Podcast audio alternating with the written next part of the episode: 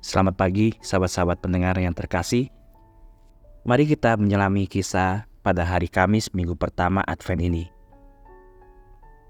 Dalam Matius 7 ayat 21 sampai 24, Yesus berkata, "Bukan setiap orang yang memanggil aku Tuhan, Tuhan akan masuk ke dalam kerajaan sorga, melainkan dia yang melakukan kehendak Bapakku yang di sorga."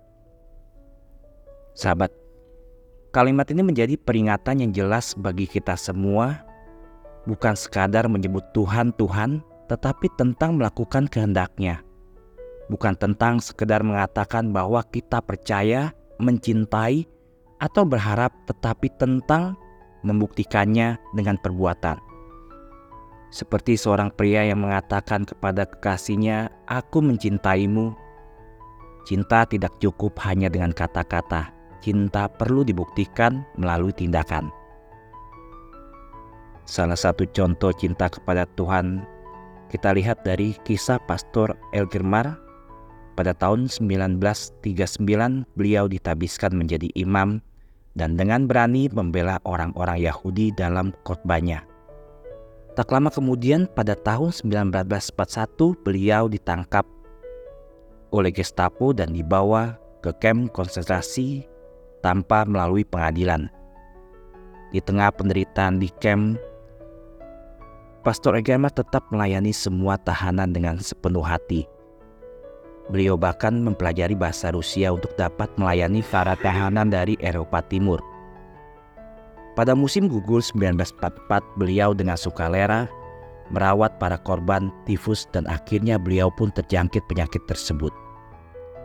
Meskipun dalam keadaan sakit, pastor menulis surat kepada saudara perempuan yang mengungkapkan keyakinan yang mendalam. Beliau berkata, kasih karunia Tuhan yang Maha Kuasa membuat kita mengatasi rintangan. Cinta mengandalkan kekuatan kita, membuat kita inventif, membuat kita merasa puas dan bebas secara batin. Jika hanya orang yang menyadari apa yang Tuhan sediakan bagi mereka yang mencintainya. Pada tanggal 2 Maret 1945 Pastor Elgemar meninggal dunia karena penyakit tifus. Beliau dikenang sebagai malaikat Dakau karena cinta dan pengabdiannya yang luar biasa kepada sesama. Kisah Pastor Egerman mengajarkan kita bahwa cinta kepada Tuhan tidak cukup hanya dengan kata-kata, tetapi harus dibuktikan dengan perbuatan. Mari sahabat, meneladani semangatnya dengan melakukan kasih karunia dan menyebarkan cinta kehidupan kita sehari-hari.